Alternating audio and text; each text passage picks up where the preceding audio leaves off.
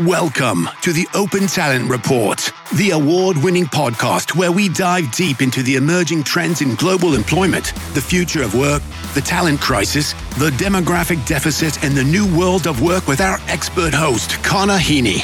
Connor is the managing director at CXC Global EMEA, a company that takes the hassle out of finding compliantly engaging and paying contractors anywhere in the world.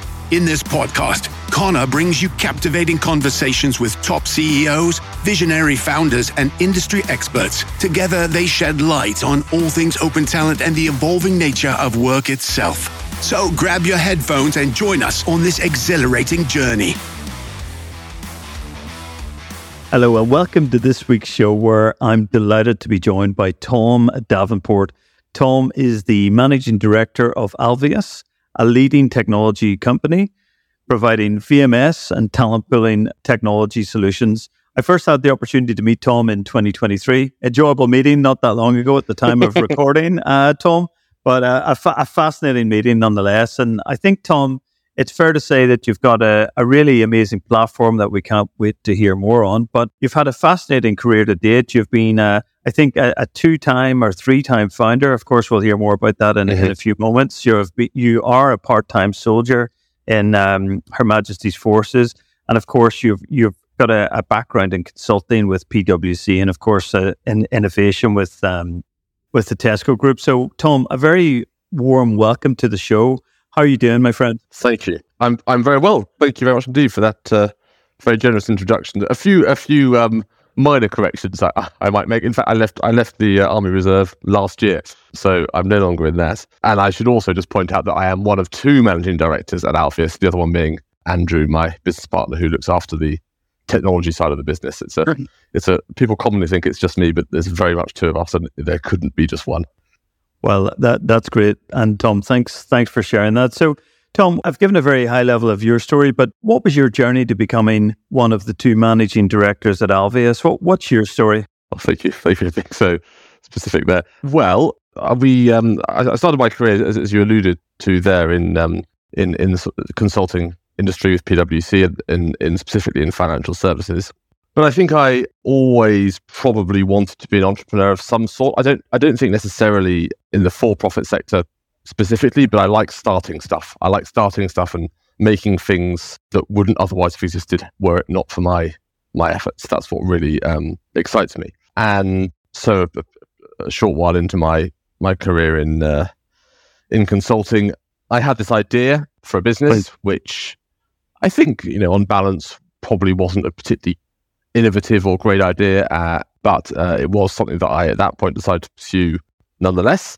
And the other factor, of course, was that my now colleague who I mentioned earlier, Andrew, was was a was a consultant uh, with me in another team, but also also at PwC. So we ended up teaming up and um, created this business, which was called initially Talent Pool. It went on to be called Feisty subsequently, and that was the beginning of my sort of proper entrepreneurial journey. I had started, and in fact, sold another small business um, before that, but um, this was the first proper venture where we raised money and had a team and so on.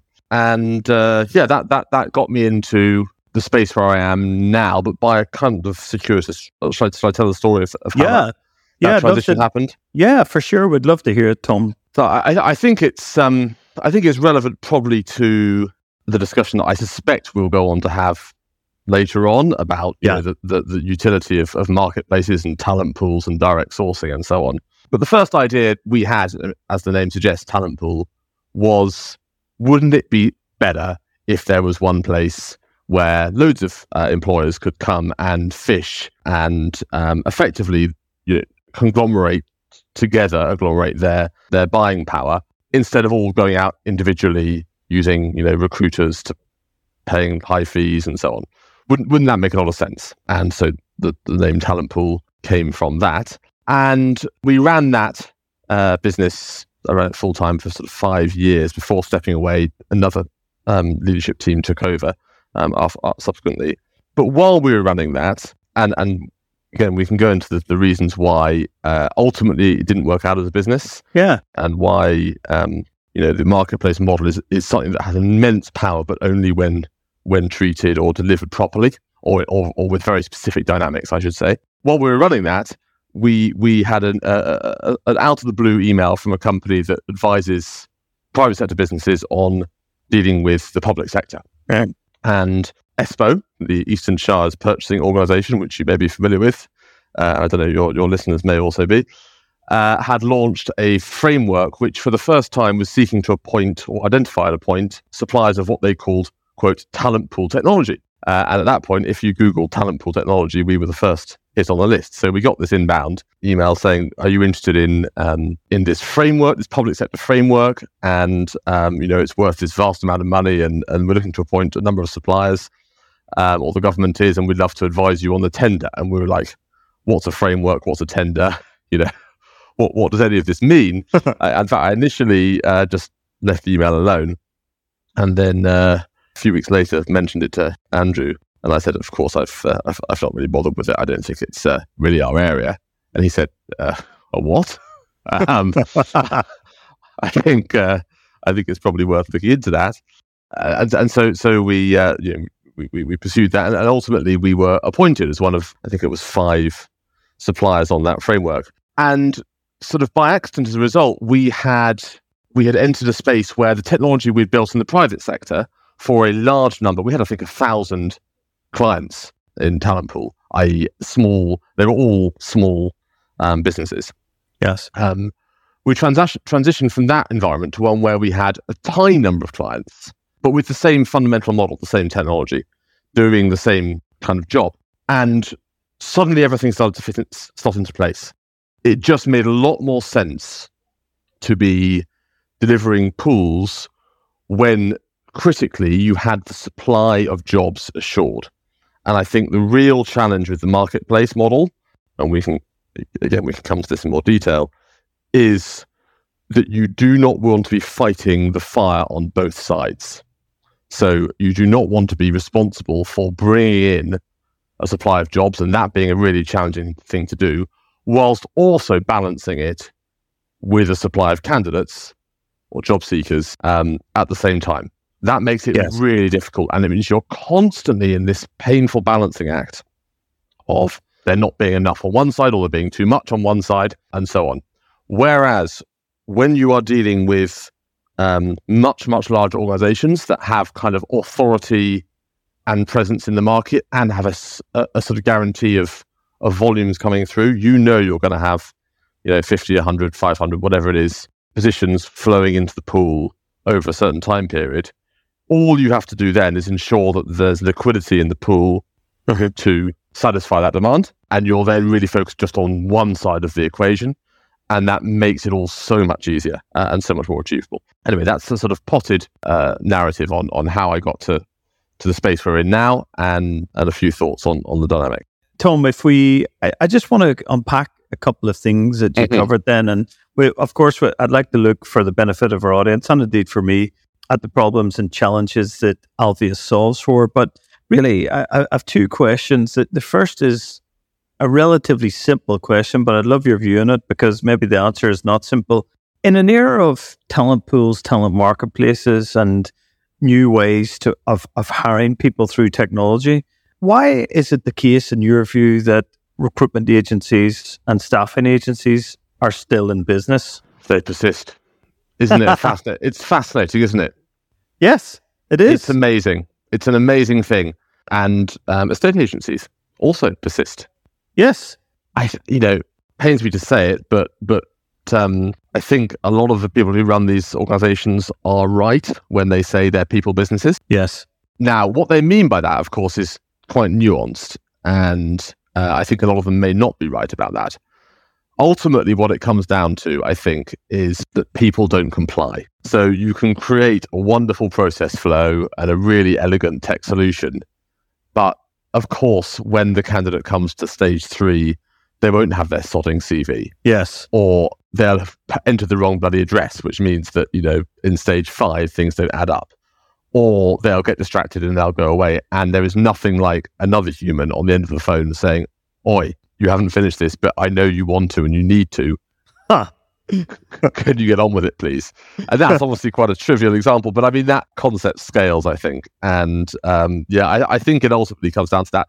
The other thing, though, the other interesting dynamic at, at play that, that I've seen is that the behavior of the market shifts with the development of the way the market's serviced. Yes. So what I mean by that is take, for example, an area that I'm not really involved with, but sort of senior level, mid to senior level executive search type recruitment. So long as there is an easier route for the candidate, the candidate will always seek that. And so long as they consider themselves to be a high value individual, they will always be looking for the sort of white glove um, service.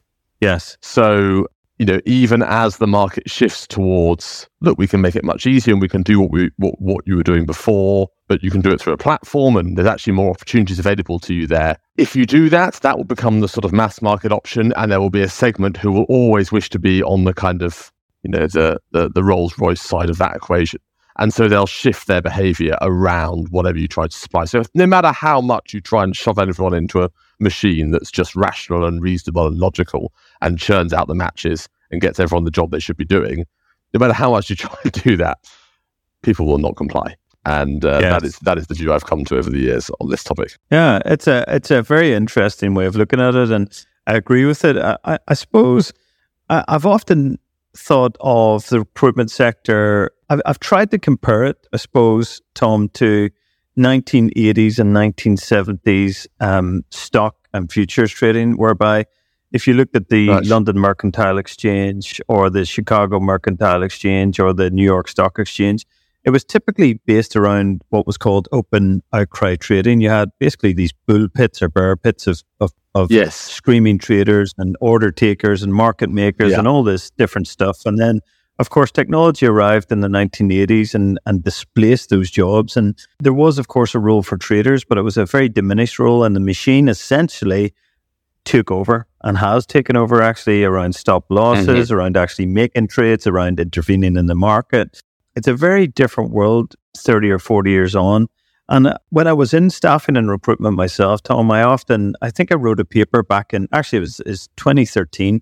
And the title of the paper was, When is Recruitment's Big Bang going to be? And I thought it would be around uh, talent pools and talent market mm-hmm. exchanges mm-hmm. and things like that. But I think it's going to be a much more incremental approach uh, yeah. for change, Tom, because I, I, think for the reason you've mentioned and other reasons, the, the other thing that comes to mind, Tom, that, that makes recruiters still relevant and still important for the end user client is, in my view, this simple. If you can control the candidate, you can control the market. And I don't mean control in some sort of Machiavellian or evil sense. I mean, you know that candidate, you know her or his preferences, likes, demands, requirements, wish list, uh, mm-hmm. salary requirements. And of course, a machine uh, can learn that and can pick that up, right? But mm. a machine does not um, have that capability as I best understand it. Of course, it can match a person with a job. Largely, some of the machine matching that I've seen has been quite good. And I was involved in a very early stage uh, machine learning matching uh, platform back in 2013 that went uh, went belly up, unfortunately. Right. Uh, bit too, right. Bit, bit too early, Tom. It strikes me that the recruiters have something that the machines and the talent pools don't have, and that's probably a database going back in some cases 30 years, right? 20 years, 10 years. Mm-hmm. And that database is constantly refreshed, right? That person, that candidate's constantly probably talked to if they're a hot candidate mm-hmm. and they're engaged. Now, of course, that leaves the other 90% that um, might not be relevant that are just sitting in the database, right? Car- you know, festering mm-hmm. over. But but I always thought to myself, even as a recruiter, if you can control the candidate, you can control the market, right? You can send that candidate to, you know, 10 different investment banks, if that's the sector, 10 different technology companies, that's a sector. You can build those relationships. And I, I think that's proven difficult uh, for some of the, the talent technology providers. Is that is that fair to say? Yes, I think a sort of maybe another take on on the same principle is to look at it from an economics perspective, which is Yes. To say that basically uh, technology solutions are fundamentally scalable fixed cost machines. Yes. And people are not scalable variable cost solutions. Which means that they're more flexible because in a downturn, yes. the people just say, okay, well, I'm just taking less, t- less money home this month. Whereas the technology still needs to be ma- managed. It still needs to be updated. It still bugs still needs to be squashed. You know, edits still need to take place. You can't just get rid of your dev team. They're a fixed cost, and the whole point of them is that is that at scale, it really it really works out. But without the scale, it doesn't. And the truth is that, especially for the last you know time I've been in in this sector, the last eight eight years or so, it's like the dynamics flip every six months. You know, you'd be telling your your dev team to focus on candidate candidate candidate experience, all about the candidate, and then six months later, it's like the candidate is just not relevant. There are so many of them, it doesn't matter. It's all about the employer. It's all about the employer. It's all about the employer. you know, and you're and you're shifting your entire platform to address those um, shifts in the market, uh, and those are quite big changes that you're you're you're building with a fixed cost base. And so you're just so much less flexible than a recruiter, and you know, who can react to small changes, and also crucially, I should also add, just act to edge respond to edge cases. Yes. Um, so so you know that that is um, yeah. There are a lot of there are a lot of reasons why the human person uh, has proved to be uh, amazingly resilient against um, all this technological firepower. Yes. Um, but you know, ultimately, where I've got to on this on this subject is is that uh, the the answer is in a combination because we had what whilst the business wasn't successful, we had some enormous successes uh, at uh, Talent Pool, and you know, well over a thousand people got jobs through the platform without any interaction with humans whatsoever. Yes, and um, you know, done correctly, done uh, in in uh, with with the, with the right dynamics with the wind blowing behind you and everything set up properly, and then crucially with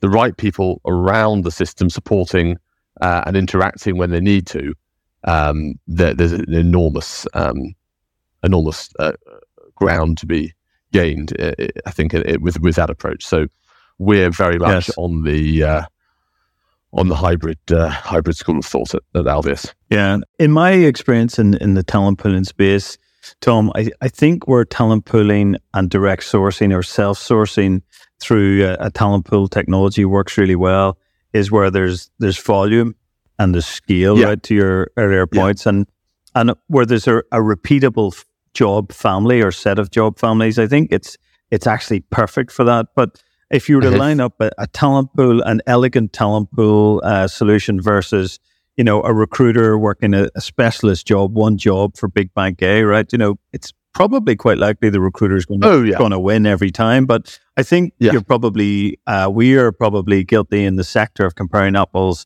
with um, oranges because, you know, talent pool is a enterprise type level solution in my view. You, you know, you've got mm-hmm. curation element, you've got payroll compliance, uh, independent contractor vetting all sorts of vetting that go along with it that, to get the the right volume and, and amount of, um, of, of candidates. So, yeah, I, I don't think they're they're truly comparable, but it is fascinating to me that that uh, the recruitment and staffing companies, uh, albeit they had a, a pretty rough le- year last year from a um, earnings perspective, are still at the size of 20 billion, 25 billion, 18 billion. Mm-hmm. 11 billion in uh, turnover and their market their their, mar- their market yeah. caps are pretty um, huge. But Tom, I, again, we will come on to Alvius in a second, but I'm, I'm, interested in your experience getting Feisty that then became Talent Pool, I think, off the ground because. Mm-hmm. Listen, I, have been in the startup and it's field, the startup field, right? We ran out of money because mm-hmm. here's the lesson I learned never rely on one investor for all your source of funds, right? Because yeah. they don't like it, they pull it and you're gone. You're out of business. And literally, yeah. we went out of business over a weekend and we were really successful Gosh. on the front front end, Tom. You know, we were getting in some of the biggest brands in the world. We'd signed them up. We're bloody Oh, it was great. Yeah. It was so exciting. It was so exciting. But that was lesson uh, number one. And listen, of course, I've been, I, unfortunately, I was fired then subsequently later in my career, Tom, and, and rightly so, yes. because I was re- really poor on the numbers when I was running a business. Now, thankfully, of course, corrected. But I suppose I'd, I'd love to hear your story, but I've also got a viewpoint on this. I think failure in the startup world has almost been fetishized, right? You know, the, the Beckett mantra of try again, fail again, feel better. You know, mm-hmm. failure mm-hmm. is an option, but I don't think it should be fetishized. I think it should be learned from because, listen, if you're not learning, you're not earning, right? But what, what's your take on that? Do you think it's been fetishized? But also, I'd love to hear your story, um, Tom, and what are your learnings from it? Well, that's a very interesting um, thesis. I mean, I'm sure in some areas it has been fetishized. There, there, there, are, there are, there are podcasts, aren't there, about um, about failure uh, and uh, the, where that's a central theme. It's also the case, though, that I think uh, while people may post on social media or write articles about how wonderful failure is, and you know, in a in a kind of um, social context, may congratulate someone almost for a failure. I think privately, we all feel we all know that it's better not to fail. You know, if we could choose, we wouldn't. Yes. if we could choose, we wouldn't. I agree. And you know, when when that nemesis of yours uh, in a in a you know your your someone you competed with in a in a professional context does have a failure, we don't in a world where um you know uh, it's, it'd, be, it'd be extraordinary to respond by by being annoyed because they had you know because a failure is actually a success. You know that that, that, that just doesn't that's just that's just not how it works. I agree. Um, so uh, I, I mean, what I can say is that having had now got a failure under my belt, and it's you know it's I am so I'm very lucky in that in that actually the way that, that that failure happened was that we had spun that business, what the original business that that then effectively yeah. pivoted into what is now Alvius. We spun the call it B2C business out of what is now Alvius. So, in ah. fact, uh, my shareholders in 2015 are my share my shareholders today, and I'm still working to get a return for those same investors. Ah. So I've not had to make any really painful calls to shareholders to say I've lost you money because I haven't.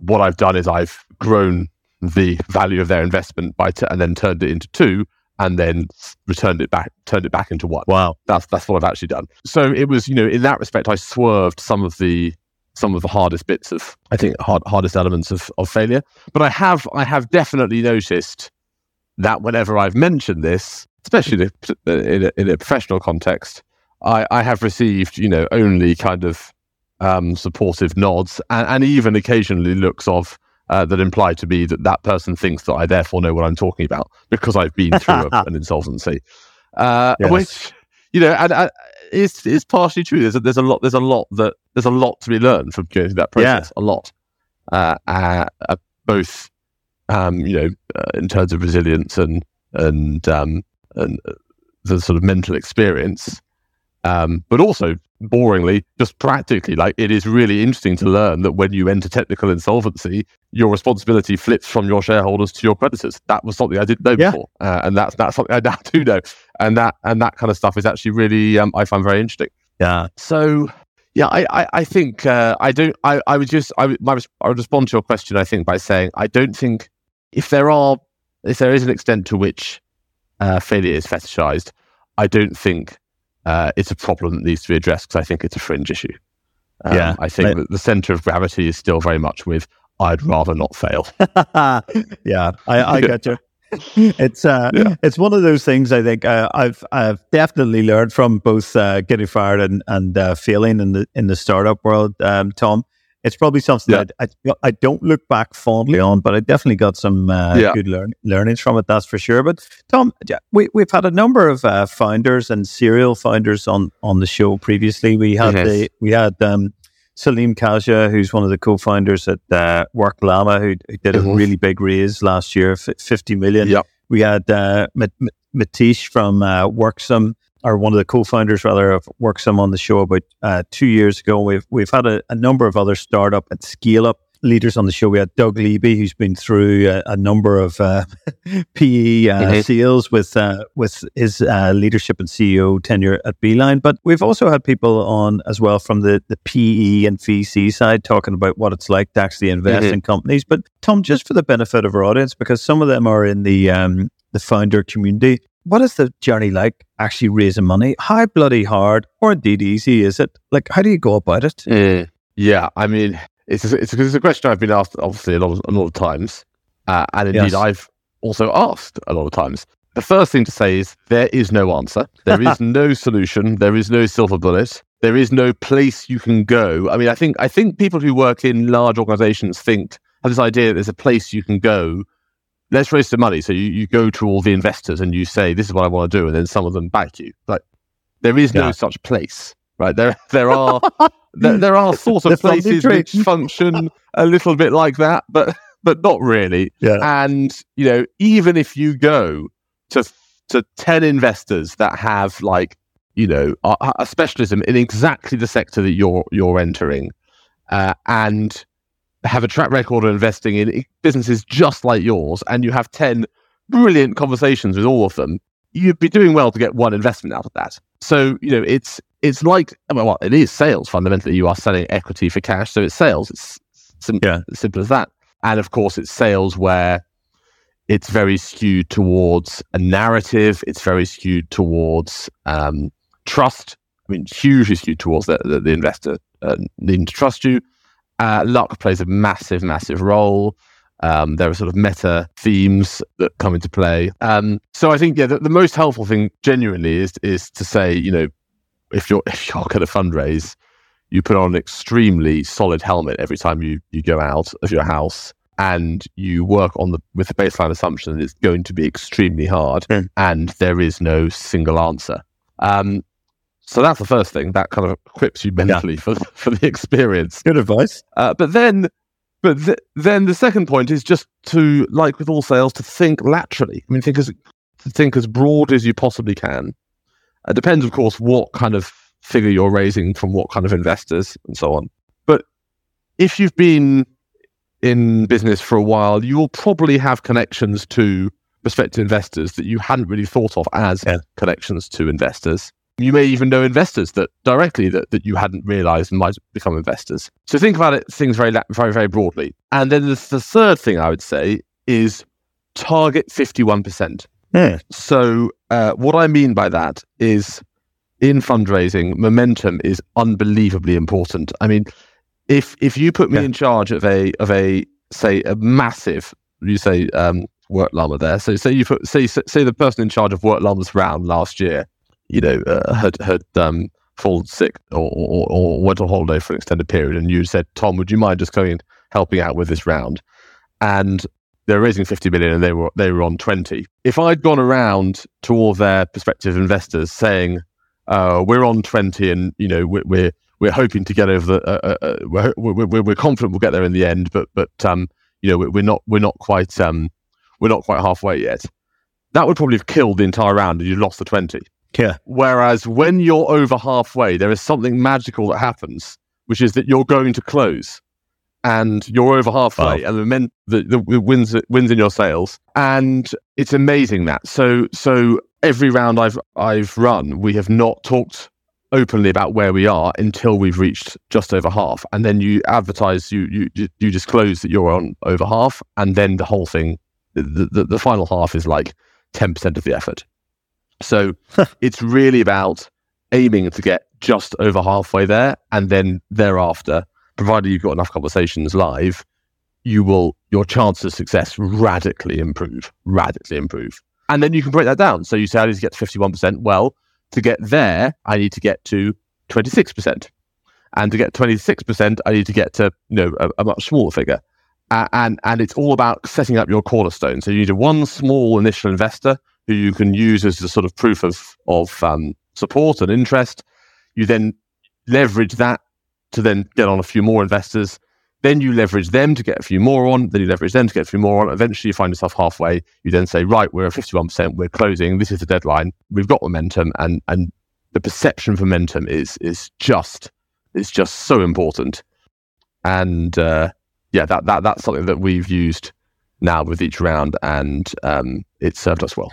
Wow, I, I, that's absolutely fascinating, uh, Tom. Th- thanks for sharing that with me. I, have never heard the journey described such as that. And I, I love the uh, practical advice that you've provided there for anyone thinking of of going into this wholeheartedly, or anyone anyone going through it that might be um, str- struggling at, at the moment. Tom, so thanks for that. So, Tom, I would I would like to, I would like to get on to your um, your company and your technology company, Alvius, just for the benefit of our audience. Tom, would you mind describing the challenges and solutions that your platform and technology provides for? Yes, yes, absolutely. So um, we have fundamentally two um, systems, two platforms, the uh, VMS and TPS. So VMS will be is, is a known acronym uh, in the market. I mean, some people listening to this, I'm sure, will know probably more than I do about VMSs. Uh, so it's a vendor management system, and it is the machinery uh, which is used to um, manage typically high volumes of temporary workers. So that is running from from the from the process of allocating individuals against shifts, or creating those shifts, creating those shifts in the first place, allocating individuals against those shifts, and then through the processes of um, time sheeting those those people, uh, processing invoices, and, and indeed payroll off the back of off the back of those timesheets. Um, so it's kind of a it's kind of a financial system in lots of ways. Uh, it's sort of an accounting system yes. in lots of ways, but it's also for managing vendors. So that is um, the agencies that supply into an MSP, uh, a managed service um, program. So fundamentally, a uh, very very important bit of technology. It's dare I say it, not that exciting as a as a technological proposition, but um, it's one of those things which I think it's all about just doing the job really well. Um, it's about it's, uh, uh, that, that that's sort of fundamentally how we how we see VMS. That's the machine.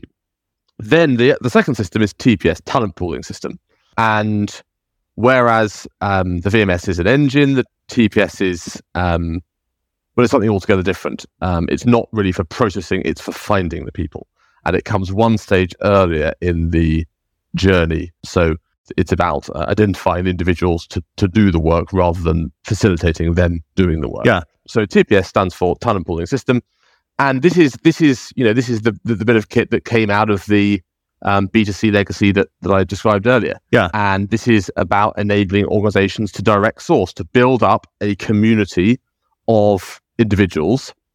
Um, and now typically it is one organization, but it may be a, maybe a small number grouped together from which they can recruit as and when they have the need. So instead of them, you know, constantly going out to uh, expensive channels to find people when they need them, uh, they can um, first of all see, well, do we know anyone? Do we know anyone already um, who who would fit the bill? And if we do, for heaven's sake, let's hire them because that makes a lot more sense. And organizations already do this and have done this, you know, forever. I mean, you know, take my old company, PwC. It was constantly the case that uh, there was a reward system set up for anyone who referred someone in who who then got a job, and that's I think a pretty sensible and common approach. Um, so yes. the firm, in effect, was saying there, you know, who do we as an organisation know? Let's see if we can hire them first.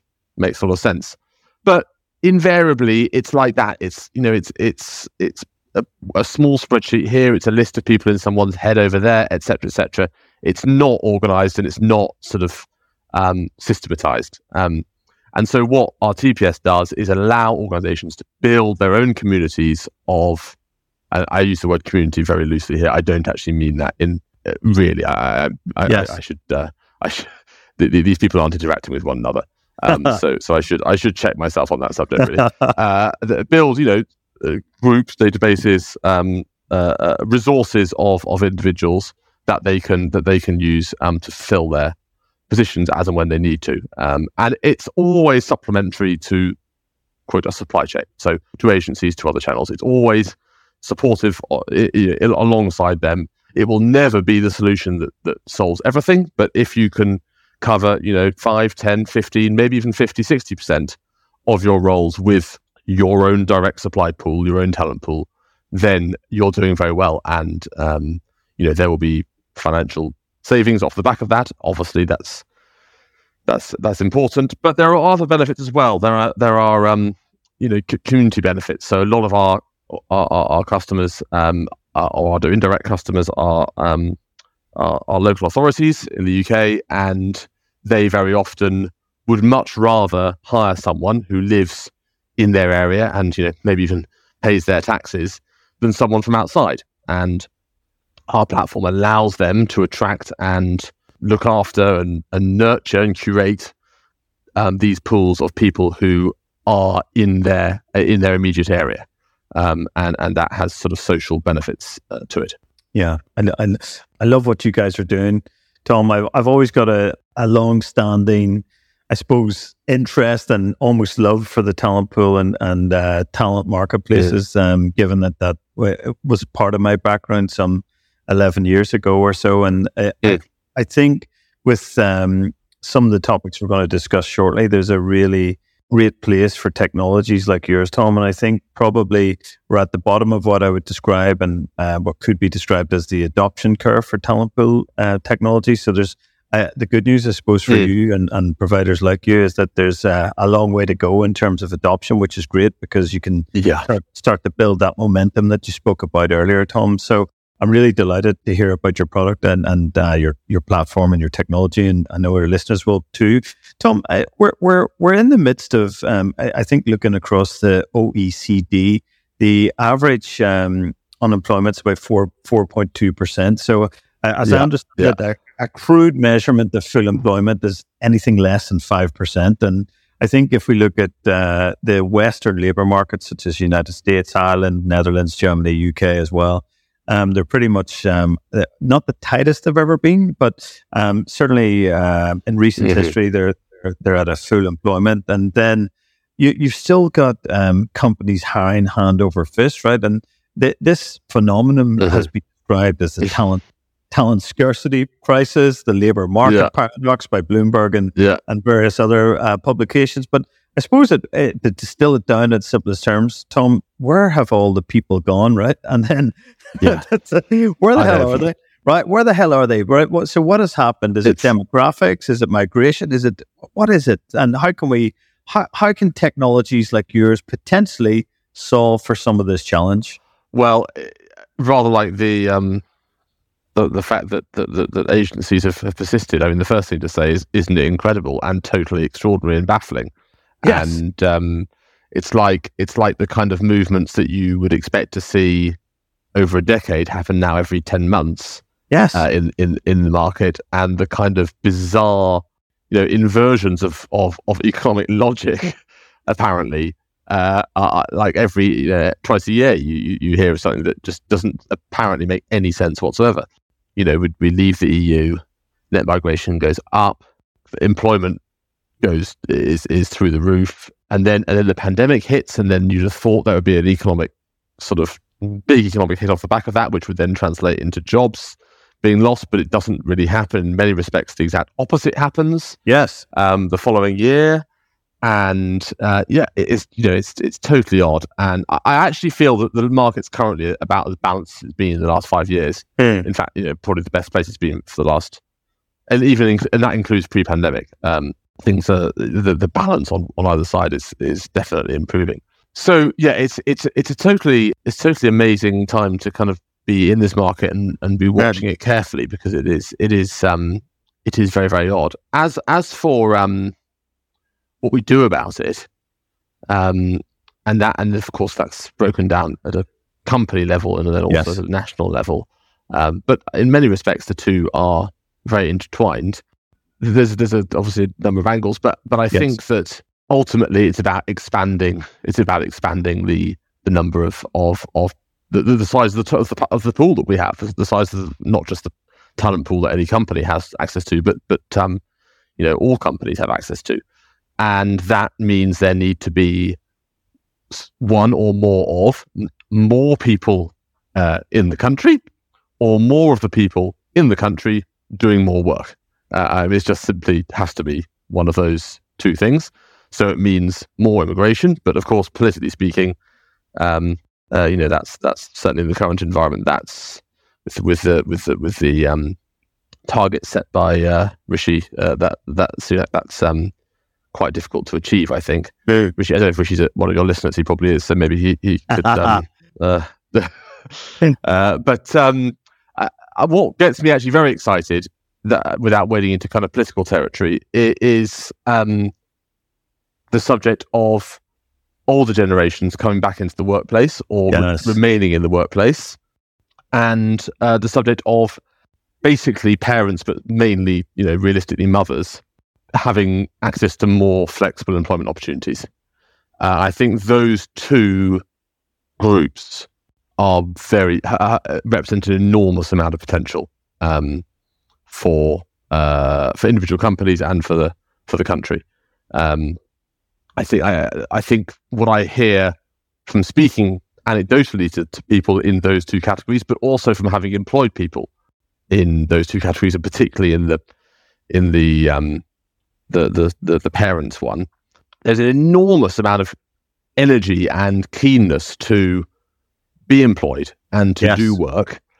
Uh, and I, you know, I don't, I don't think people when they reach, a lot of people anyway, when they reach retirement age, are desperate to go and uh, do nothing. I think a lot of them would love to do work, but they want to do work that's a they can do, um, and b which is kind of suitable for their, you know, their their their lifestyle and and and the other responsibilities they may wish to take on. Uh, and similarly, you know, parents who who take time off, and I mean, you know, multiple years to look after children, are often fearful of losing their skills and being left behind uh, in the work in, in the workforce or by the workforce, and and really want to keep their eye in. And this is just not just about money and you know career development, but it's also about identity. I mean, Yes. you know, a lot of mothers do not just want to be mothers; they want to be the professional, successful individual they were when they were twenty, whatever they 20, 25 or so. Um, and they want to continue doing that thing, and they want to continue in that career, and that's a big part of their identity. And you know, when they when they when they um, uh, they they they go into being a full time parent, that is often lost. And I've had a lot of conversations, and I, I say I've employed a lot of people in that exact position. And what I've heard again and again is, um, it's really great to have this in my life um, alongside my childcare responsibilities. So I just think there's a huge potential um, in the country uh, in those two categories. Um, but taking advantage of, of those groups is not straightforward. I should, I should rephrase that: taking advantage of those groups, or taking advantage of that of that that opportunity is not straightforward. And what I mean by that is this: taking the the um, uh, parent model. Say that says people work who, who who are available to work in aggregate the equivalent of you know two to three days a week. Um, invariably, they do not want to actually work two to three days a week, like Monday and Thursday or whatever. What they want to do is do about 16, 20 hours of work through the course of the week. Yes. Right. Uh, and they can absolutely commit to a meeting at two o'clock on Wednesday, and they can absolutely f- commit to a meeting at 9 a.m. on Friday. That's not, not a problem, providing they have notice. And also, they can guarantee that if their phone rings and they don't pick it up, they will call that person back within, you know, a couple of hours. But they may make that call from the car on the way to pick up some children from school, or they may make the call from outside the supermarket. And there are a lot of jobs where that's totally fine, and technology makes that more than fine. It makes it increasingly fine. But there are a lot of jobs where that just doesn't work, uh, and we have to kind of accept that. So I think the key is, you know, when when we've done this in the past as an organisation, we have had roles where we absolutely love having people who are part time and who work totally flexible hours, and then we have other roles where it's absolutely not. That's not the model we work with because it just doesn't make any sense. Uh, and I think we have to be honest and straightforward about this. There are jobs which basically can't be done very well part time. Yes. that's the bottom line. And there are jobs which can be done extremely well part time. Uh, and we have to accept that and um, try and ensure that the people who want to work part time are equipped to do the right jobs. Um, that's that's my view on that. Mm. I think those two categories of, of persons that you mentioned are i- is spot on, Tom. Wholeheartedly agree, and I feel that they they've often sadly been overlooked. But um, it, it's great. It's great that we and you are considering those those people and getting them back into the labour market. Because even if I look at my own mother, my mom is um, my mother is sixty four. Um, she retired, um, I suppose, early when she was 55. And she was so bloody bored. And, you know, she has her master's in law. She was a equality lawyer, human rights lawyer. Mhm. And um, she was like, screw this. I want to go back. And now she's back Uh-huh. working four days a week. And she bloody loves it because she would As a lawyer, yeah, and she's bored out of her mind. She was bored out of her mind. She's she's no longer. Um, she's really engaged and energized, and she's actually working for the uh, government in uh, Northern Ireland. But she, you know, she's just just one example. But even if I look at my grandfathers, uh, one of whom is still still alive, um, but both of them um, worked right up until their 80s. Now, they were both uh, self employed entrepreneurial fellows, but they, they just didn't want to give up the ghost, and they firmly believed if you if you stop work, you're dead. and, yeah, and, and the one that is right. dead, that sort of did, did, transpire. But that that transpired to be true. yeah, yes, it did. yeah, that, that, that, I, I have a grandparent where that, that exact narrative applied as well. yeah, it's, yeah. It's, it's funny. It's funny now looking back. Of course, it was sad at the time, but but Tom, I did have a question though.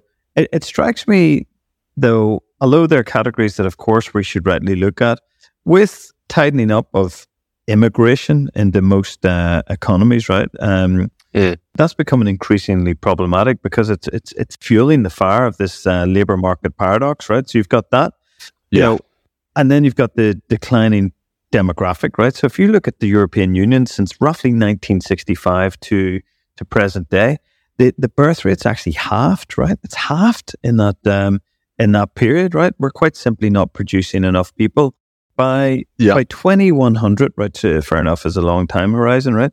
The population in China is roughly going to be half of what it is today.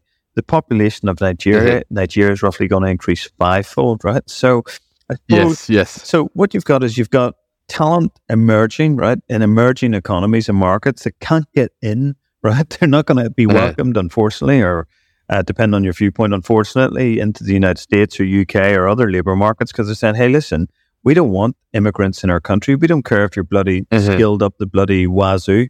It's irrelevant. You ain't coming in, yep. and we don't want you here. So, my question is: Do you feel that there's a role for matching talent outside a country's borders? So, I'm talking about young, emerging, skilled talent that can do an amazing job, but they can do that job remotely. Mm. Any thoughts? Well, yeah. I mean, you actually had a guest on this podcast a few a couple of episodes back yeah. who was who was very clued up about um about population uh, demographics or statistics, which I which I'm not, and was quoting you know, Nigerian um, figures around Nigeria and so on, which were, were fa- was fascinating.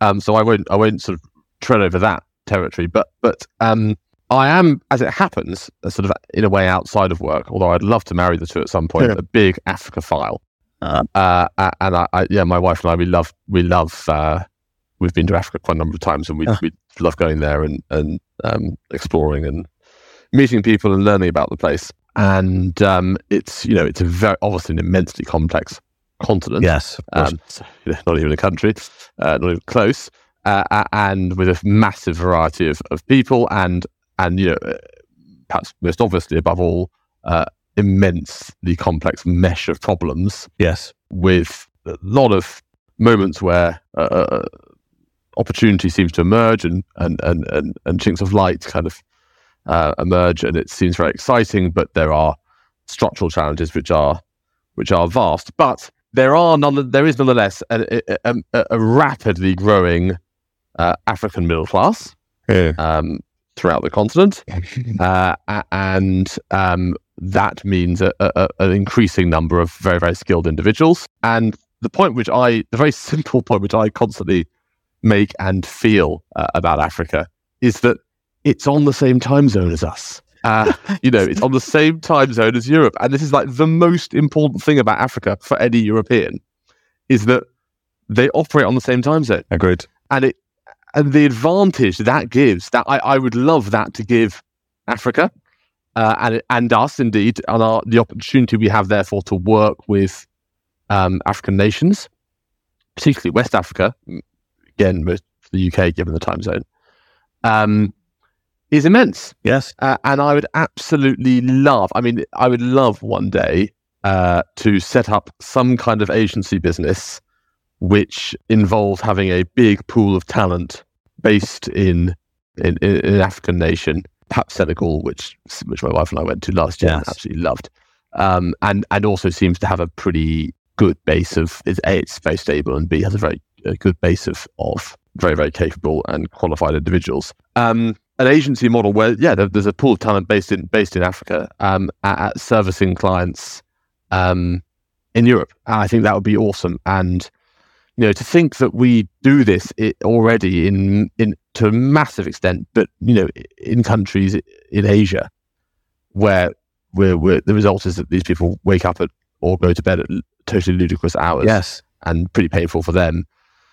Um, it, it seems kind of structurally mad um, to me. Now I understand why it happens, and it's because of prices and capability and all that kind of stuff globally. But but but just at a very rudimentary level, being on the same time zone has to be has to be significant, um, and I would love to see that that materialize. Yeah, here, here, here. I'm fully, fully subscribed to what you've outlined there for sure, Tom. So, Tom, I, I, I just want to look at, if we may, artificial intelligence. Of course, it's nothing new, right? Mm-hmm. Uh, although it's certainly been very well publicized, particularly in the last um, 14 month period with the, um, I suppose, not the advent of ChatGPT, but I suppose the, the publication and the furore around it. And of course, of course, jobs displacement through technology is, is nothing new either. But I suppose my question is as follows, Tom. Are you concerned about artificial intelligence uh, potential large scale impact on jobs and specifically jobs displacement? Well, I, I, uh, my my view on on AI, and this is I should I should say this is a subject where um, really Andrew, my business partner, is much well he is uh, certainly more significantly more authoritative, authoritative than, than, than, I am. Um, but but but I'll sort of keep to the territory that I know. My view broadly is that anyone who bets against the capability of AI, I I don't think it will be able to do this, or I don't think it will be able to do that.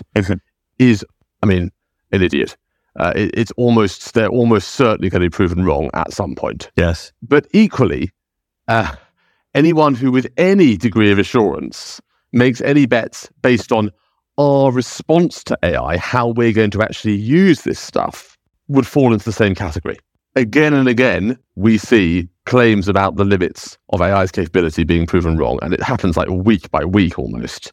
This stuff is advancing so fast. But already, the, the early predictions about how AI is going to be adopted, they're already wrong. I mean, five minutes into the journey, they're wrong. right. uh, and that that's the bit that's really interesting. So my baseline assumption is it will be able to do it will be able to do absolutely everything. I mean, it will have a ludicrous capability. Yes. But how will we use it and how will we want to use it? And it's not just you know it's important to remember that that um, not only do we uh, use technology in ways that we didn't expect, but very often we actively shun technology. You know, there, there are businesses in the UK now which which offer, and all over the world, I'm sure, which offer, you know, cabin holidays. In fact, I, got, I know a guy who runs one uh, where you can get away and live in a woodland, you know, for a few days, or you know, just un- unplug entirely and and and um, uh, you know, no phones and all that kind of stuff. Sure. Uh, and indeed, no, you know, maybe no hot, no, not no hot water, and certainly no big comfortable sofas or TVs. I mean, to someone in 1900. That is total insanity. right? I mean, what on earth? It's it's it's be, it'd be, be completely beyond comprehension. It's not it's not just odd. It's not just I would rather not do that. It's like why would anyone ever do that? you know, it's it's completely absurd. Uh, and yet here we are doing it. Yeah. So similarly, to to to have firm predictions about how we're going to use AI for our, for our benefit. Uh, uh, you know, as as a, as a society, I think you're immediately on very dangerous territory. And I think not only will we use it in ways that we don't expect, but I think we will actively shun it, even where the capability is there, even where it's like, no, you have the option to spend the entire weekend on a sofa watching TV. No, I'd rather not. I'd rather sit in a cold room in the woods. People will actually, you know, people take that that option similarly, you know, you have the option to run this business or or to to do this task in in one minute. No, I'll i I'll take a day for it. Thank you. I'll take a day for it, and people will start to. Yeah, I wouldn't be surprised if people started to to actually make choices like that. So so I think that. Uh, you know, I, I, my answer is kind of I, I, I'm just not going to stray into territory of making predictions about labour market displacement. I think that almost any prediction like that is is guaranteed to be to be incorrect. There's all the obvious points which everyone makes all the time about um, you know, technological revolutions. It's always evolution, not revolution. These things happen slowly. Things evolve. Of course, there will be a load of jobs that disappear, but there'll be new jobs created. I mean, these are all sort of obvious points, but but uh, and I'm sure they are directionally all true. Um, but my wider point is, um, if we to dwell on it more than for a few minutes, I think we will guaranteed to be entering into territory where we say things that are just flat out completely and utterly wrong. yeah, I think uh, we'll be entering into the period of uh, potentially dangerous uh, speculation there, Tom. But uh, Tom, but as we bring our conversation to uh, a close, Tom, I would like to get some of your predictions, if you're comfortable with it, in terms of what, if any, predictions in relation to the future work would you like to make?